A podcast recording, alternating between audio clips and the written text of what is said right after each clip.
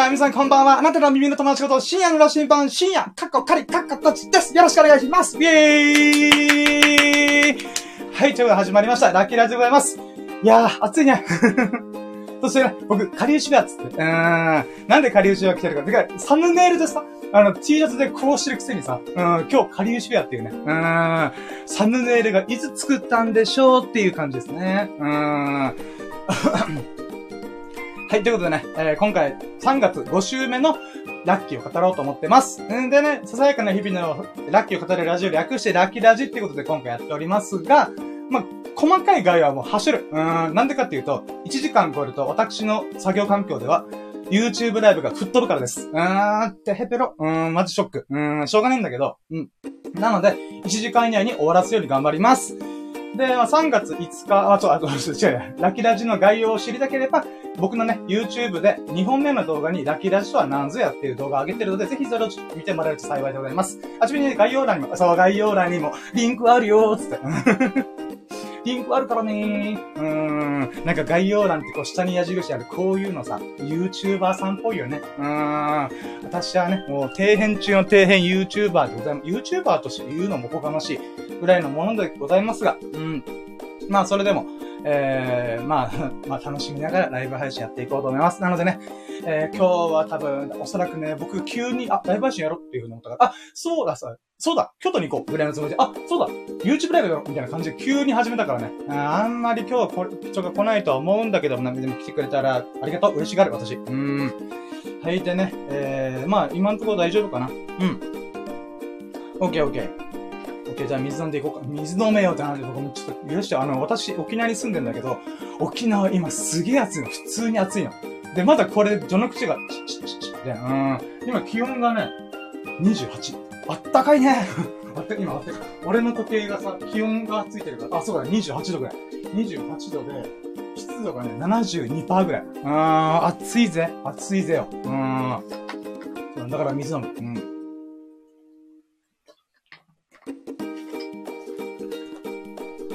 あとね、YouTube。うん、YouTube でこのライブ配信やってんだけど、それ終わったらね、友人のラウンドワン行ってスポッとやってくるから。ああ。れ最近痩せたよ。痩せたというかダイエットで体力が上がったからね。うん。なので、もう暑い、暑い中で暑い、もう心も体もハッハッとな、ラウンドワンでスポットやってくるから。うん。よっしゃ行こうか。じゃあ今日ね、3月28日の、まあ3月5週目のラッキーを振り返ろうと思います。よろしくお願いします。ウィーイじゃあ行きましょうか。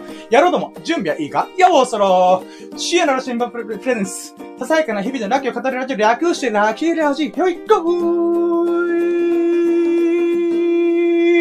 はい、ということでね。うん、こんななりのこんな面がね、やっております。下流集約何やってんだろうこれちなみに僕の下流集約一丁羅、一番僕が気に入ってる下流 UC ウェアを着てみました。うん。あ、暑いね。うん。はい、じゃあ行きましょうか。はい、じゃあね、3月28日週はね、13個のラッキーがあったんだよ。あ、13個のラッキーで正確には、僕が毎日ラッキーラジやってる中で、あ、この、だいたいね、1日20個ぐらいのラッキーが出てくるんだ。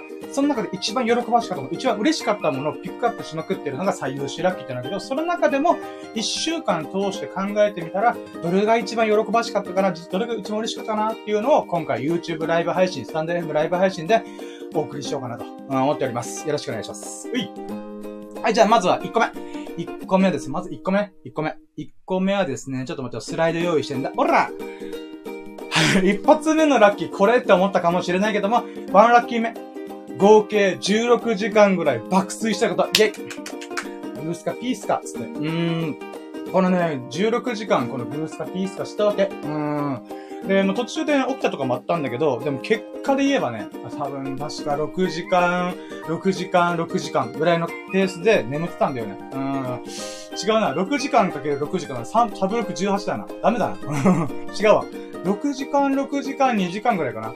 うん、のペースで寝てたんだよね。で、これ、ワンダッキー目すげえ覚えてんだけど、あのね、なんかすげえ最近忙しいんだわ、私。うん。だから忙しいさなかで、こういう風にラジオやったりとか、ブログ書いたりとか、YouTube ライブ配信やったりとかしてたんで、その反動がドーンってきて、うーん、モグロ福蔵のことがドーンってきて、ドーンって自分の中でね、ちょっと心身ともにね、ちょっと、あー疲れたなーっていうので、ふーんね、ふん、ふん、ってグースかピースかね、やってたらいつの間にか16時間寝てました。でもね、これのおかげで、その週、3月28日週は、もうがっつりね、活動できたと思うから、まあまあ良かったなと思った。うん。まあそれがワンラッキー目ね。うん、まあこれジャブみたいなもんジャブ。だってこれ月曜日だから。うん、私のラッキーの締め日は日曜日だから。日曜日までのラッキーが今週。だから月曜日一発目が16時か。だからどれだけ土日ね、私はもういっぱい楽しんだ、いっぱい日々を過ごしたんだって思うぐらいね。うん、その反動で寝ました。はい。じゃあ続いて、2ラッキー。ツーラッキーはですね、こちらだ。一週間ぶりにジョギングできたこと、イェイはい、ということでね。うん。えー、16時間、あ、16時間、えっと、一週間ぶりにジョギングできたことなんだけど、あのね、もともと僕はダイエットをしてて、えー、だいたいね、12月末、今から4ヶ月前ぐらいかな、うん、にダイエットを始めて、その流れで、まあ、ジョギングをしてたんだよ。で、ジョギングね、最初楽しかったんで、うえーやと思って、うん、どんどん体力上がるのわかるしね。うん。ただね、最近暑くなったりとか、あとはちょっと雨が降ったりとか、あと予定が立て込んだりとか、いろんな理由があって、結局ね、週4ペース、週4、週5ペースでジョギングできたものが、1週間ぶりにジョギングだったんだよ。まあ、正直ね、きつかった。うん、やっぱ一週間ぶりのジョギングがきついですよ。うん、きついんだけども、まあ、楽しかったんだよ。うん。だから最近ジョギングにちょっと飽きてる自分もいるんだけど、それでもね、やっぱ走ったら走ったって気持ちいいなと思って。うん。まあそれでね、あの、一週間ぶりのジョギングできたな、やったな、俺頑張ったな、っていうことで、まあラッキーにカウントしました。これね、今、1ラッキー目、2ラッキー目、月曜日火曜日なんだけど、うん、今聞いてた人、思った、思った人いると思う。囁かすぎないって。うーん。深夜、お前のラッキー、囁かすぎないって思ったらそこのあなた。うん、その通り。僕もそう思うん。だからね、ただその後から、水曜日から怒涛のラッキーこれから来るから、あ楽しみにして。はい、じゃあ行くよ。次。続いてですね、それラッキー。妹の県外への旅立ちを無事に見送れたこと。あばよ、妹、つって。まあ僕が住んでるのは沖縄、まあ沖縄とかこう仮州は来てるんですけども、まあ、妹がね、えっ、ー、と、まあ、県外の方に旅立つってことで、まあ、空港で見送ったんだよね。で、もちろんね、なんて言うんだろう。うん、妹とはね、まあ、長年過ごしてきたし、あとは妹が家を出て、まあ別のところで住んだ時もね、ちょこちょここう、なんか送り迎え、うん、沖縄って車社会だから、飲み会とかあったら、まあ代行とかあるんだけど、まあそれでお金使うよりは、うちの兄貴呼んじゃえって言って、わーって言ったりとか、まあ違う、おかん呼んじゃえってことで、まあ僕が代わりに行く時もあったんだよね。うん。だったりとか、まあそれ以外にいろんなうん、細かいなんかお手伝いとか、うん、あったんだよ。まあ本当に細かすぎてあんま覚えてないけど、うん。で、まあそんな感じでね、関わったけども、県外に旅立つってなったら、まあ、もうね、うん、関わることは少なくなってくるだろうなと思ったんで、まあ、感慨深かったわけですよ。うん。で、まあ、他の妹とか家族、あ、まあ、妹何人かいて、その妹の一人が、まあ、なんか旅立つ。で、残りの妹がね、ちょっとまあ、なんか泣いてたりとかして、ああ、そうかそうだよな、いろいろ思い入れがあるよなっていうふうにね、僕は思ってたんだけど、僕はね、一切泣かなかったんだよ。あのね、後から考えたらさ、俺以外結構感極まってる感じだけど、俺は、うーん、じゃあうーん、あばよぐらいの気持ちだった。うーん。で、これなんでかっていうとさ、もちろんね、あの、泣くことがいい、いいこと悪いことでもない。うん、ただ僕はね、僕なりの、まあ、見送り方として、なんかね、この喧嘩に立ち会った妹って僕はすごいね、タフな妹だと思ってんだ。ほんとたくましい。うん。で、たくましいからゆえに、その県外でも普通にやっていけるだろうなって僕思ってるから、だからね、いつもね、この妹が素晴らしいなと僕思うのが、笑顔が素敵なんだよ。うーん。いつもなんだかんだで笑ってんなと思って。で、まあそういうわ、たくましいからこそ笑えると思うから、全然心配することもないし、むしろね、早く行けよと思って。なんで早く行けよと思ったかというと、あのね、妹が、またその離れ離れで過ごすわけじゃん。で、そしてまたいつか数年後とか何、まあ何ヶ月かの時に、ファッと会う時に、またいろんな話を聞かせてもらえるだろうなと思って。うん、だから妹の頑張った自慢をいっぱい聞きたいなと思って。チャレンジしてるな、妹とも思うし、うん。で、僕も、僕、妹に負けないぐらい、まあ今のこの YouTube ライブ配信もある意味チャレンジなんですよ。で、それで、いろいろやりたいことをいっぱいやって、で、まあ、お互いのね、頑張った自慢とかをいつか語り合えたらいいなと思ってるわけだ。だからこそね、グッバイっつって。あーばい、グッドラックつって。うん。まあ、そういうことが、そういう、えー、心境でね、あの、見送りできたっていうのはとても嬉しかった。うん。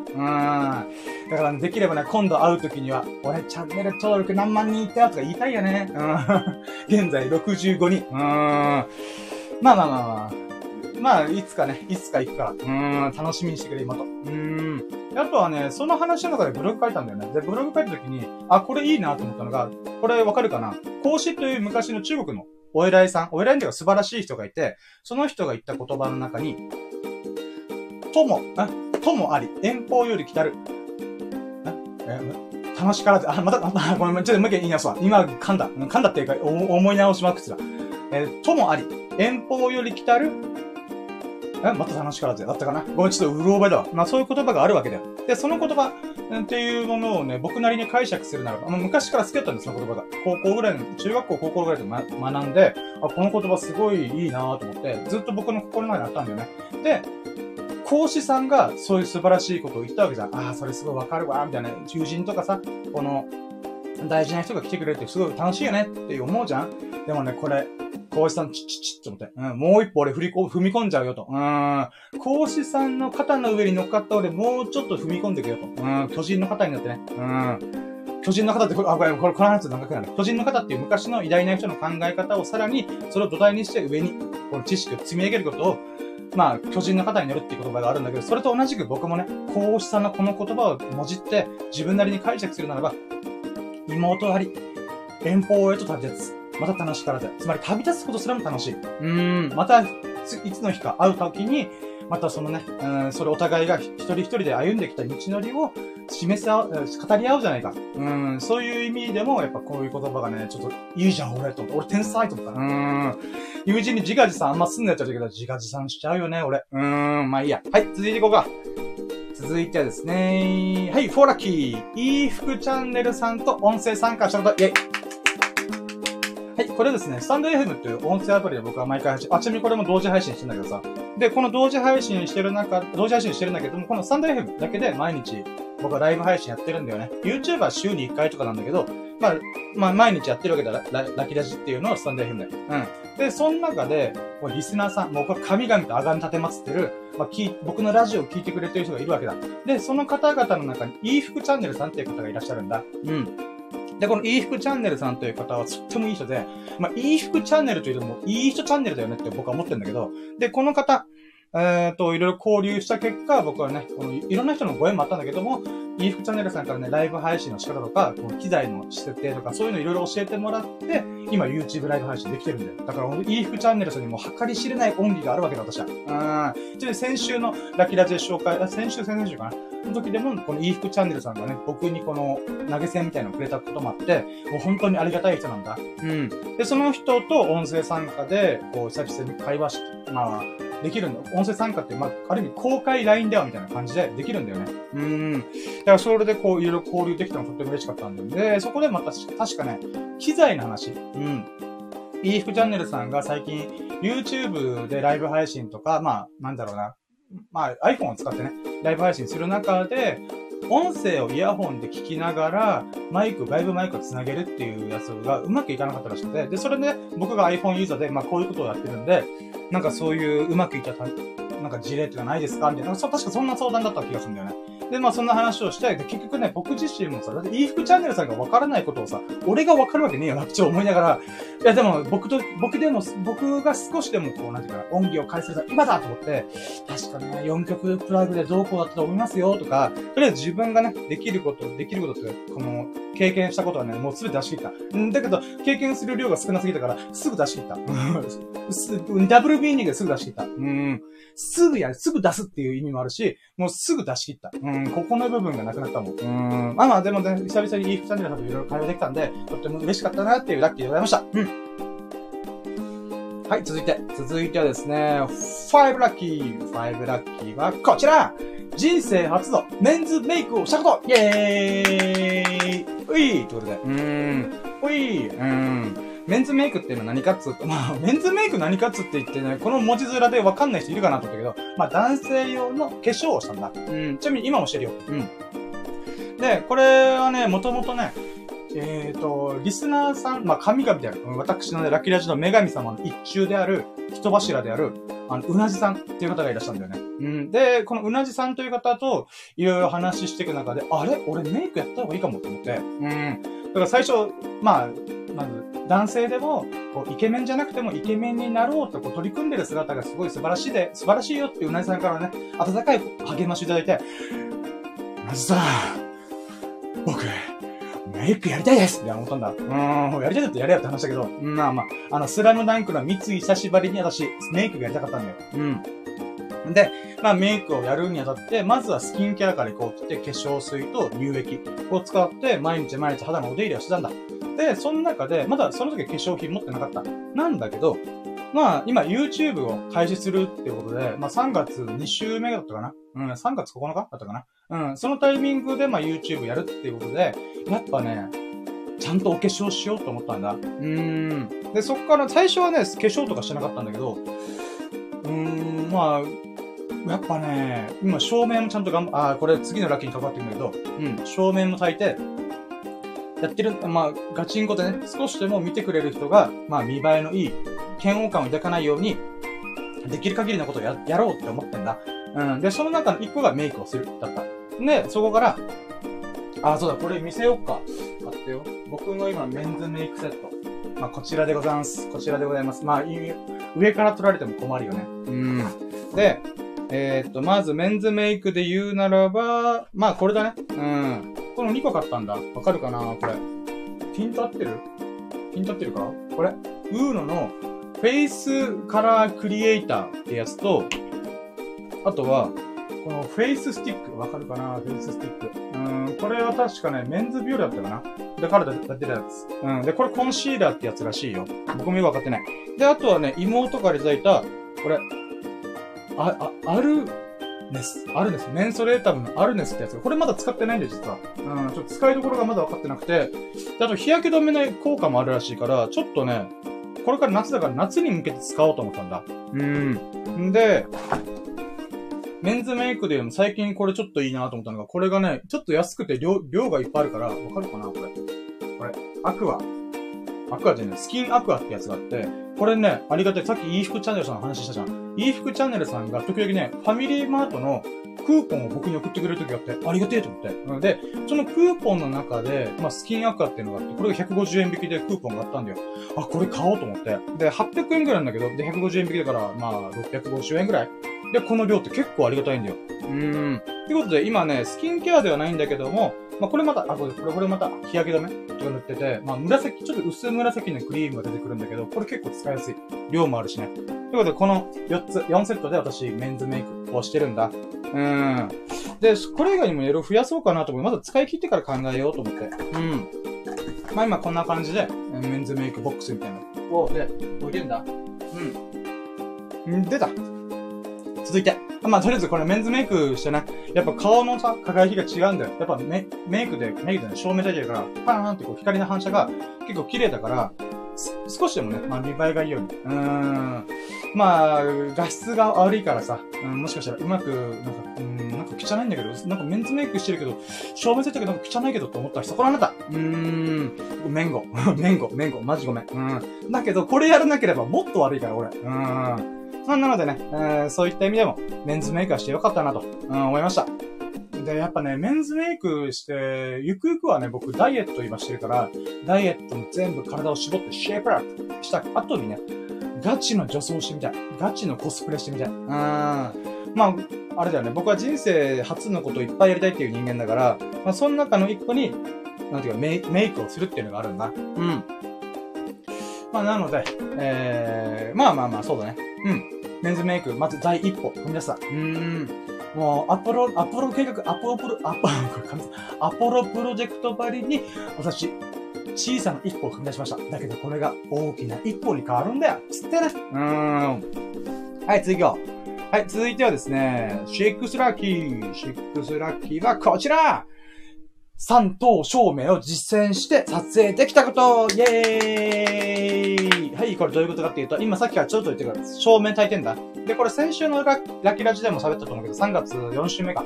のラキラジでも喋ったんだけど、まあ三等照明を実、あのやってるんだよ、俺。うん。でね、これ三等照明の詳しい話は、まあ、前回の聞いてもらえばいいんだけども、実際それでやってみた時っていうのは写真を撮るぐらいだったんだよね。実際撮影はしてなかったんだ。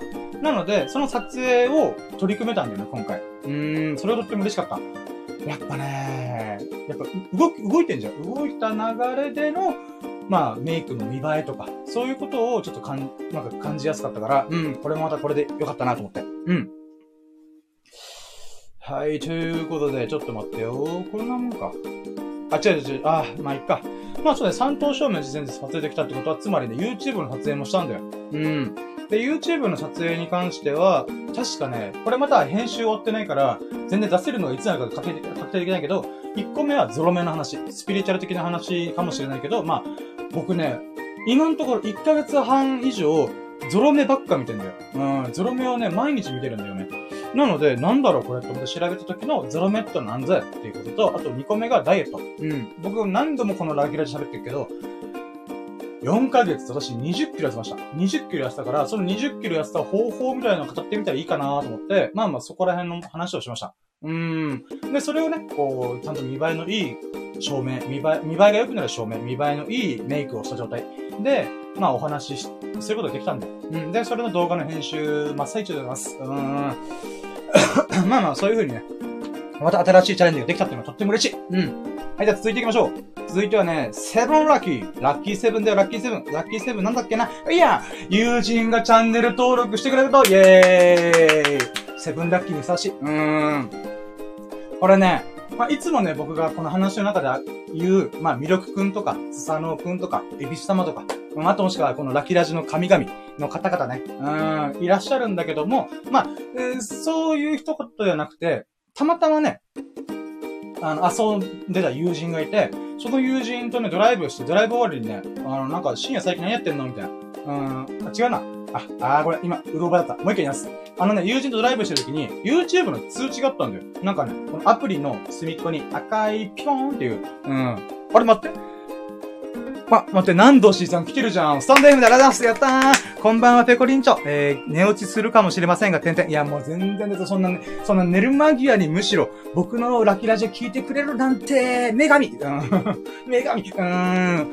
本当にありがとうございます。ペコリンチョということで。うん、嬉しいね。嬉しいよ、私は。ありがとうございます。何度 C さん毎回聞いてくれる嬉しいよーでね、この、さ、そう、セブンラッキーね、この友人がね、こう、ドライブしてる時に僕の YouTube の通知が来たわけ。うん、キョーンって。なんだろうなと思って。なんか誰かのライブ配信とか通知かなと思って開いたら、まさかのさ、チャンネル登録者が、チャンネル登録してくれる人がいたんだよ。おチャンネル登録増えてると思って。やったーみたいな。う、れっぴー、うれっぴーと思って。うーん。うれっぴーと思ったその話を、その、そのすぐ隣にいた運転してる友人に、おい、見てよ、おい、見ろよ、見ろよ。今、俺 YouTube さ、チャンネル登録一人増えたんだよ、みたいな。言ったら、え、ていうか、深夜、お前、まず YouTube やってたっけ？みたいな。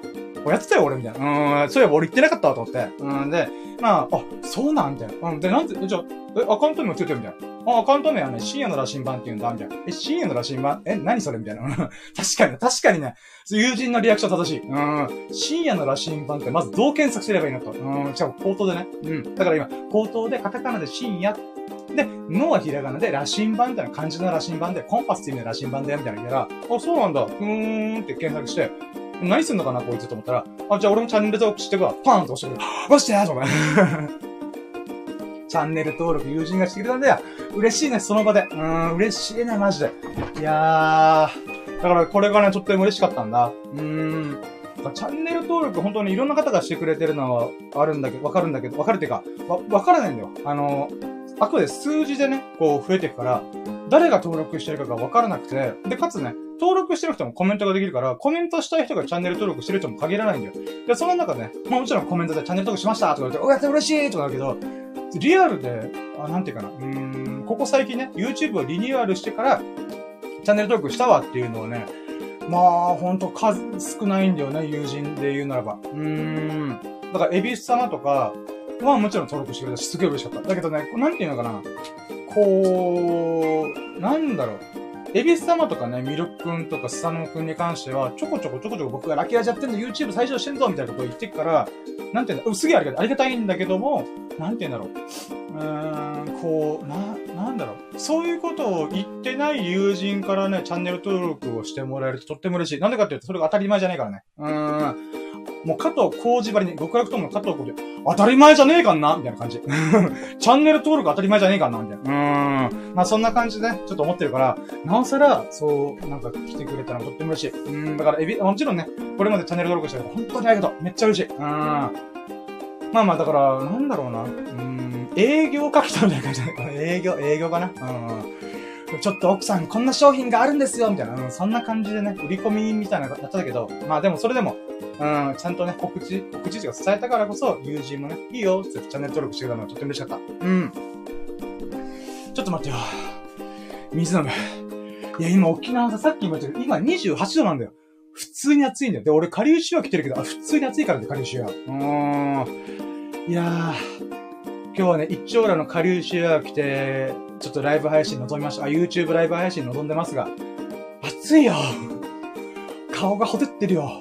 多分後半、最後ら辺の1時間経ったぐらいにはもう顔が真っ赤っかだはず。うん。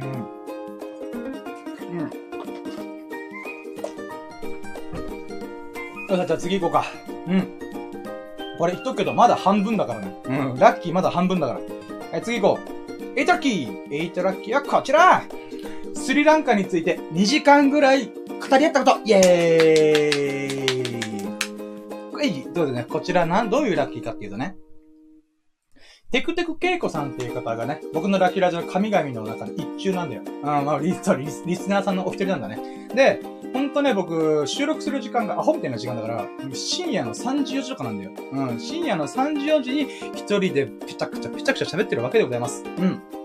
でね、まあそんな僕なんでございますが、えー、このテクテクケイコさんっていう方が、結構ね、なんて言うんだろうな、うん、ありがたいコメントいっぱいくれるんだよね。で、その中で、プロフィール欄でさ、この方がスリランカの旦那さんとご結婚されて、スリランカでももちろん行ったこともあるし、ってことで、まあそういう話をしたんだよ。で、スリランカって俺まずどこだろうと思ったんだよね。うん。で、あれ？どこ？みたいな。うん。あれ？アフリカ？みたいな。って思ったら、あ、違うんですよ。インドの南側の島のことをスリランカって言うんですよ。あったです。あ、そんなのあったみたいな。うん。で、それをスリランカの話をしたんで、で、このね、スリランカの話だけど僕ピンと来てなかったから、あんまね、こう、なんか盛り上が、盛り上がりづらかったんだけど、盛り上がりづらいっていうか、ああ、そうなんだ、みたいな。まあでも知らない国を知るっていうの嬉しいからね。で、そして、まあその場で、ウィキペディアでいろいろ調べたんだよね、スリランカ。うん。で、そしたら、仏教の国なんだよね。うーん。さあ、仏教とというワード出ましたけど、私、仏教大好き人間です。うーん。もう趣味の欄に仏教を学ぶことって書きたいぐらいの仏教大好きな人なの。うん。で、仏教ってね、ほんとね、なんか歴史古くて、まあ、3000年前ぐらいかな。うん、インドで、ゴッタマシッタラさんというね、方がね、うん、こう、始めた教えなんだけど、宗教というか考え方みたいなものなんだけど、まあ、それがね、いろんなこのシルクロード通って中国とか朝鮮とか日本にも流れ込んだりしてるんだけど、もちろん、このインドの隣の国のスリランカにもこれ渡ったんだよね。で、これさ、すっごい興味深いんだけど、最近中田敦彦さんがインド神話の話したんだよ。動画上げてたんだよ。これでね、俺もと、もっとね、こう、スリランカというものが身近になった。これどういうことかっていうと、あの、スリランカって、えー、まあ、インドの南なんだけどさ、やっぱね、こう、インドとちょこちょこちょこちょこいろいろあったらしいんだよ、歴史的にも。うん。で、その方や仏教が生まれたインドという国では、もう仏教やってる人ほぼいないの。大体がヒンドゥー教とかイスラム教なの。うん。まあ、ヒンドゥー教確か7割やったかな。ちょっとこれ、うろ覚えな。7割、8割やったかな。で、その残りがイスラム教。で、最後の、ほんと、まあ、ビビたるパーセントで仏教と、らしいんだよか。うん。で、この仏教のさ、この流れがとっても面白くて、仏教はね、まあ、えーとね、バラモン教というものがもともとあって、このバラモン教というものが、ちょっとカースト制度の始まりなんだよ。このカースト制度の身分制度っていうのはそれをダメだろうって言ったのが仏教だったやつ。ごったましたやつが、いやいや、人は全て万人一緒だよみたいな。立場一緒だよみたいな。人権ってあるんだよみたいなことを言ったんだけど、そっから、なんていうか、このバラモン教とかがバージョンアップしたんだよ。それがヒンドゥー教なんだよ。それバラモン教2.0がヒンドゥー教なんらしいんだよ。ごめん、ちょっとこれいろいろ諸説あると思うんだけど、僕はそう習った。うん。んで、その狭間にあった仏教っていうのはどんどん追いやられてったんだよね。だだけど、インド、隣インドの隣国とちょこちょこちょこちょこバッチバチな国からしたら、仏教の方が逆にいいんだよ。うん、カースト制っていうものがないから。うん。まあ、そういうね、いろんなこの歴史的背景が、これ、俺もまだ勉強中だから、あやふやなことって大変申し訳ない。だけど、そういう背景があるらしいんだ。で、その中でこのスリランカという国は仏教、仏教とか7割。で、しかも面白いのが、やっぱ仏教の隣だから、原始仏教にすごい近いんだよ。つまり、仏教が生まれ始めたばっかの時代にとっても近しいものが残ってるんだよ、今でも。ちなみにね、日本の仏教は、あの、原始的仏教からだいぶ離れてるよ。なぜかというと、中国と朝鮮を渡って日本に取り付いたから、だいぶね、変わってんだよ。だってさ、日本にだって訪れたんで、えー、西暦700年前後ぐらいなんだよ。だけど、インドで生まれたの確かに紀元、ええー、とね、えー、3000年前ぐらいだったはずだろう。うん。だからそっから考えると、もう1000年ぐらい時代が経ってるから、それはね、その1000年経って、だからかついろんな地域を経由してたどり着いたのが日本だから、原始仏教からあんまりに距離もあるし、時間の経過もすごいから、全然違うもんだよ。それが大乗仏教って言うんだけど、で、小乗仏教ってのは原始仏教にすごい近いものって言われてんだけど、まあこれはちょっと細かい話はもう走るけど、この小乗仏教、上座仏教っていう考え、上に座る、上、えっ、と、上座部。上に乗って座る？じゃあ上座部。まあ、とりあえず上に座るって書いて、上座仏教なんだけど、これがね、とっても原始、原始仏教に近しいんだよ。うん。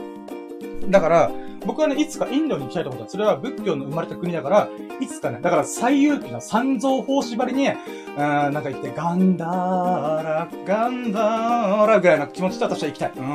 まあ、ガンダーラってどういう意味なんだろうって思いながら。まあまあいいや。まあ、それぐらいね、インドに対してまだ知識が全然伴ってないんだけど、いつかね、うん、行きたいと思ってる。うん。で、それはあくまで発祥の国では行きたい。だけど、僕としては、生きてる仏教。あ、つまり活力の活に関して、つまり活動的な仏教を見てみたい。って思ったんだよ。うん。その中でスリランカがそういう国だってことしたから、テクテクケイコさんありがとうと思って。うん、僕がね、こう、インドからブあの、スリランカに行く理由がね、強まったよね。嬉しいよね。うん。で、まあ、テクテクケイコさんと、もちろん仏教の話だけじゃなくて、まあ、スリランカとはどういう国だよとか、文化とかね。あと僕が沖縄だから、やっぱ亜熱帯気候なんだよ。だからね、こう、例えば沖縄ではチャンプルーとかあるんですよ、とか、まあそういう話をしたら、え、チャンプルーって何ってなって、あ、そうか、本州でチャンプルー知らないよな、それはそうだよなって、簡単には炒め物なんだよ。もういろんなものぶち込んで、混ぜて炒めたものをチャンプルーっていうの豆腐チャンプルー、そうめんチャンプルー、えー、風チャンプルーとかね、まあいろんなね、チャンプルーがあるんで、ゴーヤチャンプルーもそうだよね。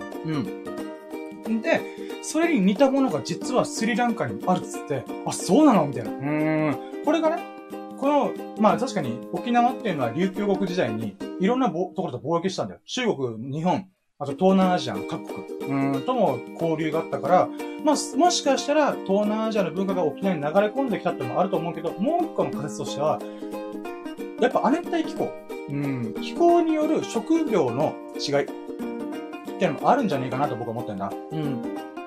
だから、まあ、亜熱帯気候で沖縄はやっぱね、食物っていうか、まあ植物とかが育ちやすいんだよね。うん、もう炭酸たる太陽に浴びられて。まあ、いろんなね、えー、食物というか、うん、フル、果物とか植物があるからこそ、それと似た、似たもの、近しいものが同じような熱帯気候とか亜熱帯気候であるスリランカにもあるんじゃねえかっつって、だからもしかしたらそれの関係で同じような似た料理があるんじゃねえかなとかね。うーん。で、あとはね、面白いこと言ったのが、スリランカで実はさ、今さ、あ俺、亜熱帯気候とか熱帯気候とか言ったじゃん。実はスリランカで涼しいらしいよ。びっくりした。これはね、やっぱ行ったことのある人じゃないとわからないよね。うん。この、えスリランカっていう国は、なんとなく熱帯気候、赤道付近のイメージあるじゃん、インドって。うん。だけど実はさ、別に気温が22度から28度ぐらい出てたんだよ。えっと思って、もうびっくりしたの。うん。なんでかっていうと、沖縄今28だよ。28。うん。あともうちょい夏に入ったら、普通に30度超えてくからね。うん。てか日本でもね、そういうところ多いじゃん。うん。で考えたら、やっぱね、あのー、あ、これ今ちょっと時間気にしたので、スポッチャ行くからさ。えっと、沖縄より涼しいじゃんと思ったんだ。うん。だから、スリランカの、だから、常夏じゃなくて、常春の国っていうらしいんだよ。ちゃいいじゃん、それと思って。なんでかっていうと、俺暑がりだからさ、沖縄に住んでてね、暑がりだから、いつかね、お金と時間を手に入れたら、私はね、あの、気温がだいたい18度から22度ぐらいの国々をぐるーって回っていくって決めてんだ。うん。で、暑くなってきたな。よし、天気だっつって、そのままどっか行くみたいなことをやりたいと思ってる人間だから、いやー、これスリランカもね、ぜひ行きたいと思った。うん、涼しそう。うん。避暑地にスリランカ行くんかいみたいな感じだけど、でもね、その話もしたら、やっぱテクテクとかすごいよね。うん、スリランカのこと何でもかもみたいな。どうやらね、こイギリスの方々とヨーロッパの方々の、まあ、富裕層とか避暑地としても有名らしいのよ、スリランカという国が。まあ、確かに特攻春の国だからね。なるほどね、と思って。うん、なのでそういった意味でもスリランカの、まあ、文化っていうものをしてたし、仏教という国とか歴史的背景とかも多少勉強できるきっかけがあったんで、まさか2時間ふわーって喋りまくってた。うん、ほんとね、それに使ってるテクテクテクテクテクテクテク稽古さん、ありがとうございます。うん。はい、じゃあ続いていこうか。はい、じゃあ続いてはですね、ナインラッキー。ナインラッキーはこちら。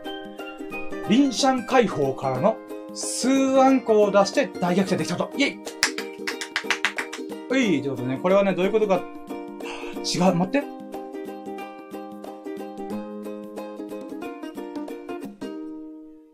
待って、俺間違ってる気がする。あー、うっそ、俺ショックなんだけど、これ間違ってんじゃん。違う、俺も普通に自信満々に言ったけど、これ普通にミスったわ、これ。あ、ライブ配信でミスりましたね、私今。えー、ショック、待ってよ。あー、思いっきりミスってるかな。わー、テロップミスりました。ちょっと待って、今テロップさせるからちょっと待ってね。わーお準備不足。いや、ちょっとチェックしてもらったけどね、なんか今、自信満々みたいな、これ先週のラッキーでした。すいません。こちらだ。はい、すごい。もう、ぐだぐだぐだぐますが、えー、9ラッキー。えー、初めての一人ダーツで478点という自己最高得点を出したこと。イェイはい、これどういうことかというとですね、僕最近ダーツにハマってんだ。うん。チュピンって。うん。チュピン。まあそういうね、えー、ダーツにハマってるんでございますが、まあ、その中で、あのね、まあ、マイダーツも購入したんだよ。で、マイダーツ、これ、あ、これ見せる？マイダーツ。これね、ありがたいことにね、ミルク君という友人と一緒に買いに行って、お互いに投げ合ってね、交換した嬉しい嬉しいダーツなんだ。これ。あ、待って、リングが。あ、あこれどっか置いとここっちいかな、どれ使うし。これ。これがね、僕のマイダーツセット。D クラフトっていうメーカーで、僕のやつがね、チーター。まあ、これミルク君と交換したんだけど、まあ、このチーターっていうダーツを使って、まあ最近ダーツをハマってるわけだ。うん。ただね、やっぱ一人でもやった、やってこそだろうと、練習してこそだろうっていうふうにちょっと思ったから、まあ一人でダーツ練習しに行ったんだよね。うん。で、その中でさ、やっぱうまくいかなかったんだよ。あの、やっぱ初心者の、やっぱ人はさ、平均400点超えないと、初心者の領域からこう、レベルアップしないらしいんだよ。なので、僕もね、いつかこう、300点超えて400点いきたいなと。ちなみに僕ね、そのマイダー使ったばっかり投げた時投げた時には295点だったんだ。300点差超えられねえ、俺、へこむみたいな。うーん、ってなったんだけど、そっからね、やっぱ練習してる中で、うーん、これやっぱちゃんと勉強しなきゃなと思って、ブログで調べたり、ブログとか YouTube で調べて、ダーツの投げ方みたいな。うん。っていうのを教わったんだよ。で、それをさ、実践してみたんだよ。実践してみたらすぐ効果出た。じ、学んで、はい、じゃあ行くぞ。チュン、チュン、チュンってう風に投げてたら、まさかの478点出たんだよ。俺ちなみにさ、これから、それから3週間なってるけど、その478点未だに超えれてない。だからさ、俺ラッキー、ビギナーズラックにも程があるだろうと思ったよね。うーん。で、確かその時に、ロートのど真ん中サクンサクンサクンって入ってるとか、まあそういうね、高い得点の状態でそのまま書き込めたんだよね。うーん。なんで、ね、友人から、え、本当に470点出したなみたいな言われたけど、写真撮った、写真撮ったみたいな。うん。そんなこともあるくらい、まあ、稀ながらね、すごい高得点出した。それがとっても嬉しかったんだ。うん。で、それからね、まあ3週間目だったけど、ダーツにハマったよね。うん。その後にもいろいろ、なんか嬉しいことがいっぱいあったから、またこれは今度の機会に話そうかなと思います。はい、じゃあ続いこう。続いてはですね。あ、はいはい、次は。はい。おかんとピザ食べ放題のシェイキーズに行ったこと、イェイごちそうさまでした。うーん、美味しかった。シェイキーズって沖縄に3店舗あるんだけど、多分本州にもね、チェーン店がいっぱいあるって聞いたから、まあ多分行った方もある人もいるとは思うんだけど、簡単にピザが食べ放題な、うん、イタリアンレストランみたいな感じかな。うん、まあピザがメインなんだけど、で、このピザが俺すげえ好きなの。まあほんとね、数年ぶりだったんだけど、好きなのに俺数年ぶりでどういうことと思うかもしれないけど、なかなかね、行くタイミングがないんだ。うん、で、その中おかんがシェイキーズ行こうって言ってから、あ、行くって一緒に行ったんだよ。で、まあ、おかんと一緒にピザ食べ放題のシェイキーズに行って、あ、うめえな、うめえな、食べれたこととっても嬉しかった。うん。で、さらにね、最近僕の中の人生のテーマとしては、チャレンジをする。それは、昨日の自分を超えてけっていうつもりなんだよ。誰かと、こう、なんていうか、例えば、あそこ100万登録行きたいぜとか、そういうものももちろん素晴らしいんだけど、今の僕はそんな高いレベルを目標にしても、おそらくね、続かない。だから、自分の目の前にあることを少しずつワクワクすることを少しずつ少しずつチャレンジしていくっていうスタイルに今なってんだ。うん。で、その中の一個がまあ YouTube ライブ配信でもある。うん。で、その中で、まあ、こう、シェイキーズのピザ食べて、素晴らしいなと思った。うん。何が素晴らしいかというと、僕と同じように、チャレンジングなピザをいっぱい作ってんだよ。これが私素晴らしいなと思ってんだ。だからここが好きなんだよ。うん。例えばさ、まあもうほんとよくあるようなピザもあるよ。マルゲリータとか、照り焼きとか、まあなんか、うん、サラミチ、サラミとか、モッツァレラみたいな、うん、とかもいろいろある。あるんだけど、心の特筆すべきなのは、甘い甘いスイーツピッツァがあること。うん。このスイーツピッツァ何かっていうと、シナモンが入ってる、マシュマロが入ってる、チョコソースが乗ってたりとか、イチゴだけのピザがあったりするんだよ。イチゴのさ、もうだから真っ赤っかなピザ、真っピンクのピザがあったりする。うん、それぐらいね、チャレンジングなピザが多い多いんだよ。もちろんね、これはね、賛否いろいろあると思う。うん、やっぱ、一般的には、やっぱ、ご飯としてピザ食べるっていうのが当たり前だと思うんだから、ピザーラとかドミノピザでは取り扱ってないと思うんだよ、このスイーツピッツァは。うん。だけどね、ここでは取り扱ってんだ。シェイキーで取り取り扱ってんだよね。うん。これとってもね、美味しくて、はぁ、これでよかったな。しかもおかんと一緒に食べれてよかったと思って。うん。まあ、なのでね、もう腹いっぱい食った。うん。まあ、それがとっても嬉しかったっていうのが転落でございますね。うん。じゃあ続いていきましょうか。はい、続いて。はい、こちらね。様々な神々がラキラチに降臨してくれると。うん、降臨、ドドンってことだ。うん。このね、か、えー、な、なん、確かね木曜日が金金曜日だったかな？に、いっぱいね、こう、いろんな神々がね、ファーって深夜元気みたいな感じで来てくれたんだよね。もう、だからさっきさっき来てくれた南都市さんって方も本当そうなんだよ。うん。んで、今、その時に来てくれたから、なんじゃね、みここさん、ナンドシーさん、イーフクチャンネルさん、バッハ会長、和弘さんっていう5人の方が来てくれたんだ。とっても嬉しかった。うーん。もうほんとね、僕のラジオっていうのはもう深夜にやるわ、わかるのわかんない時間帯にやるわで有名な、有名っていうか、まあ、うん、なんだけど、その中でね、わざわざね、僕のこのラギラジオ聞いてくれたっていうのがとっても嬉しかった。うーん。ほんとね、深夜の3時から、だから、確かその時もね、こう、時間が押して、朝方までやってたんだよね。だから朝方までやってたからこそ多分みんなが来てくれたと思うから、ラッキーだなと思って。うん、本来はね、3時ぐらいにやってたんだけど、まあ、その時確か4時5時ぐらいからスタートしたから、うん。その流れでいろんな人が来てくれたっていうのがね、嬉しかったです。本当にありがとうございます。うん。はい、続いて。続いてはですね、12ラッキー。イェイ、こちらビリヤードで、スサノオくんを初め、あ、スサノオくんに初めて勝てたことイェーイファーストウィン。うーん。これどういうことかっていうとね、ビリヤードもうやってるんで、僕、ダーツの出てきてビリヤードのやつで、とりあえずね、うん、広く浅く。僕はね、もう本当なんだろうな、楽しくできればいいなと思ってるから、もう自分がね、例えば今、うん、これ飽きたなって思ったら、その次、次、次やるみたいな、うん、とかいうことやってんだよね。で、また、また他のことハマってたらいつかまたね、戻ってくるみたいなことがあるんだけど、あ、ちなみにね、それで言うならば、また新しい取り組みで、バスケットボール買ったんだ。あバスケットボールね。うん。かっこいいっしょ、これ。もうね、一目惚れしてすぐ買っちゃった。うん。で、このバスケットボールも、もうバスバスケボールもなんでもない。うん。ただ単に、スリーポイントをしたかった。それだけのためにバスケットボール買いました。もちろん屋外用の、うん、公園のバスケットコートでできるように買いました。うん。で、まあそういう風にね、僕はね、やりたいことをすぐ取り込む、取り組んだりとか、まあ初心者だけども、これを楽しみたいっていうの欲求が強いから、うん。まあね、そういったことでね、こう、ビリヤードとかダーツも素人ながら楽しんでんだ。うん。で、その中でね、はいはい。ごめんね。はい。で、まあ、その中でビリヤードもそういう風に始めたんだけども、やっぱ僕初心者で素人だから、わけわかんないず、とりあえずボール入れることで最優先にして、いろいろ取り組んだんだよ。で、その中でね、スサノオくんという友人に僕は一度も勝ってなかったんだよ。勝ったこともあると思うけど、それはスサノオくんのミスとか何かで確かなったんだよね。だから僕の実力で勝ったことは確か一回もなかったんだよ。だからね、その時ね、ビリヤード、ボッコボコにしてやんなかな、スサノオくんみたいな。うーん。ボッコボコにするからよろしくみたいな、そんなこと言って、まあ、こう盛り上がってたんだよ。うん。で、その中で、ギリギリ最後の最後で僕がブラックボールをポーンって入れて、スンと押して、よっしゃ、勝ったぜやったみたいな。うん、そういうね、うん、その初めての勝つ喜び、ファーストウィンの喜びをね、全力で感じた、えー、日でした。うーん。だから、ちなみにね、僕、ミラクルショットが時々出るんだよね。うん、そのミラクルショットとかも相まってね、うん、やっぱね、運がいいなと思って。これあくまで実力じゃ、今まで勝ってないから。うん。まあ、その中で、三の国勝ったっていうのがとっても嬉しかった。だから、いつかね、僕らのメンツの中で、メンバーの中で一番うまいとされてる、エビス様。エビス様にね、いつかボコボコにしたと思って。エビス様をいつかボコボコにするために僕はダーツを、ダーツじゃビリヤード。まあ、ダーツを負けてる。ダーツとビリヤードがうまいんだよ。あの、エビス様は。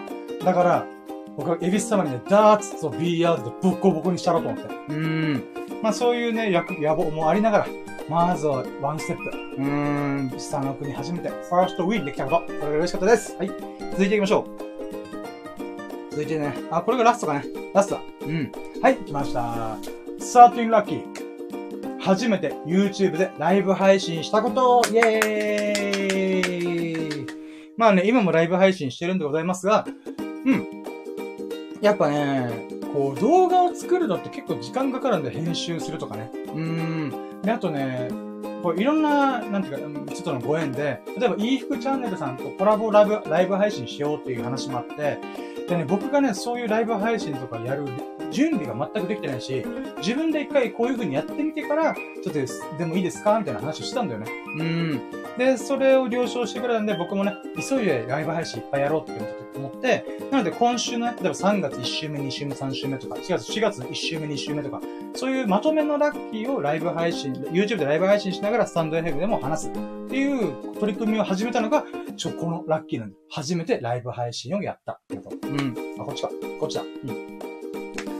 うん、っていうことなんだけど、これもね、すげえ大変だった。うん、この OBS っていうものを使ったりとか、ライブ配信で、なんだろう、こういう風にした方がいいなとか、まあ、いろんなね、学びとか気づきがあったんで、でそこに、また先ほど言った、まあ、ニコさんとナンドシーさんとか、イーフチャンネルさんとか、うん、ありがたいリスナーさんがいっぱい来てくれたりとか、あと、その時もまたメイクをバッチリして、収録に取り組んだら、ライブ配信に取り組んだんだ。うん、で、それでね、一人二人分ね、この登録者が増えたってこともあったから、とっても嬉しかった。ありがとうございます、本当に。ありがとうございます、本当に。うーん。で、まあ、あとはね、僕こういう風に YouTube とかライブ配信とか、あーだこーだやってる中で、こうね、あの、エビス様が、とか、スサノーくんが、まあ僕のね、この動画を撮るっていうことに少しね、感化されたのか、結構いろいろ動画撮ってくれるようになったんだよ。それがとっても嬉しかった。まあ僕がね、こう、この前ね、あの、逆外りされたから、逆逆外りとかリアクションを撮るんだったら、撮ってもいいけど、あの、ちゃんと撮ってないと僕は許さないからなっていう話もした。うん。だから大概のことはね、動画さえ撮っておけば許す。つって。うん。だからその影響もあるのかわかんないんだけども、まあまあ、うん。こうみんながね、こう動画を撮り始めたってのはとても嬉しい。うん。まあそういったことも全部ね、この YouTube を再始動できたこともよかったし、ライブ配信も再チャレンジできたっていうのはとっても嬉しかった。うん。まあまあ、確かね、あ、待ってよ。あー、これ確か4月3日だっけ？あ、そうそうそうそうだ。そう、これもあったんだよ。これね、ごめん、ちょっと最後のだけちょっともうちょっと語らせてもらえるんだけど、このね、僕、顔出ししてんじゃん、今。もうアホみたいにさ、これチャンネルとかでこんなことやってる、こんなことやってるんだけども、それをやる前は顔出し一切してなかったの。絶対顔が映らないようにしようと思ったんだけど、この YouTube の再始動、リニューアルするっていう1週間前、3月3日、僕のばあちゃんの命日の日に、僕はね、インスタライブで顔出しライブしたんだよ。うん、初めてね。うん、いつも音声だけの配信だったけども、こんな顔のやつが、いつもみんなを、みんなに向かって喋ってます、みたいなことしたんだよね。で、それをきっかけに、あれ？もう YouTube でも再始動しちゃおうと思って、まあ、そこからバーって書き書き込んできたんだよね。で、そこから4月3日、つまりちょうど1ヶ月後に、まさかの初めての YouTube ライブ配信をするっていう。うーん。だからそういうね、不思議なご縁に恵まれて、まあ今に至るわけですよ。うん、だから今が確か5回目だったかな。うん。なのでそういった意味でもね、もう、なんだろう。うん。まあ未だにね、これ勉強するとか学びとか気づきとか、ああ、これ失敗したのやっちゃったとかもいっぱいある。いっぱいあるんだけども、やっぱそういう風にね、チャレンジして、チャレンジして、チャレンジしてことによって、やっぱ学びとか気づきがいっぱいあるよなっていう風にね、思えたこと。うーん。それがまたこの13個目の初めて YouTube でライブ配信したことに込められてる。うーん。それが嬉しかった。そしてみんながね、応援してくれくれてるっていうのはとっても嬉しかった。本当にありがとうございます。はい、ということで、えー、こちらがですね、えー、3月、えー、28日週、つまり3月5週目の最優秀ラッキーの紹介でございました。はい、じゃあ続いて、2ステップ。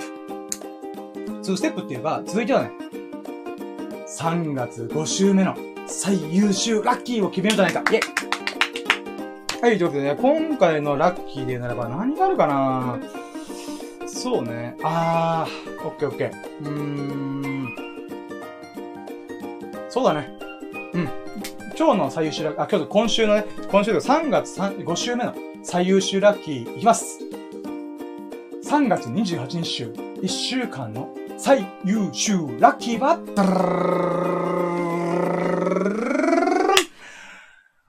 妹の県外への旅立ちを無事に見送れたこと、イェイアンド、YouTube で初めてのライブ配信をして、担当証明、メイクをして、登録者も増えてくれた。ってことが嬉しかったっていうラッキーイェイ。とりあえず YouTube で、えー、ライブ配信したこと。うーん。アンド、アンド、テクテクケイコさんとスリランカ仏教文化について2時間ぐらい語ったと、イェイ。はい、ということでね、もうこの3つかなと私は思ってます。えー、これはね、やっぱね、うーん、妹の県外の旅立ちを見送るってこと自体も、とってもね、もう人生の節目だから、もう二度とないと思うから、うん、そういう場所、瞬間に立ち会えたこと、立ち会えたことというのも、とっても嬉しかった。ラッキーだなと思った。うん。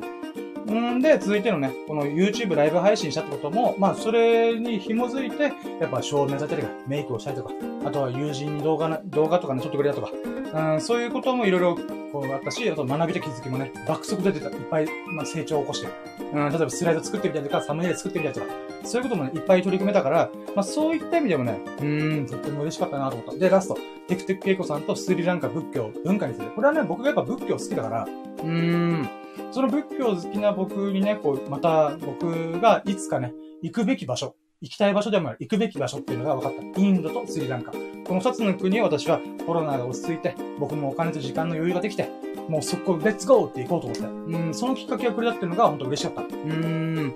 なので、この三つかな、今回は。うん。はい、ということで、えー、まあ3月28日週のラッキーをいろいろ語ってまいりましたが、えー、そろそろね、お時間になりました。50分ぐらいか。うん。いつもね、1時間ぐらい喋っとったから、1時間超えてたから、今日はこんなもんでね、全然いいかなと思うので。うん、ちなみにね、来、次回の予告しとくよ。うん。まあ、これで一回このラジオは終わる、この収録は終わるんだけど、配信は終わるんだけども、次回、3月の最優秀ラッキー決めるよイェイ次回のライブ配信では、これまでね、5回分私は3月1週目、2週目、3週目、4週目、5週目とやってきました。この数あるラッキーの中から、一番嬉しかったものをね、3月の最優秀ラッキーとして選ぼうじゃないかと、まあ、思っております。まあ、なのでね、まあ、同じような話を続けてしまうっていうのもあるんだけどもね、うん、まあ、こん、まあ、多分、8個ぐらいかな。多分8個ぐらいあるっす。うん。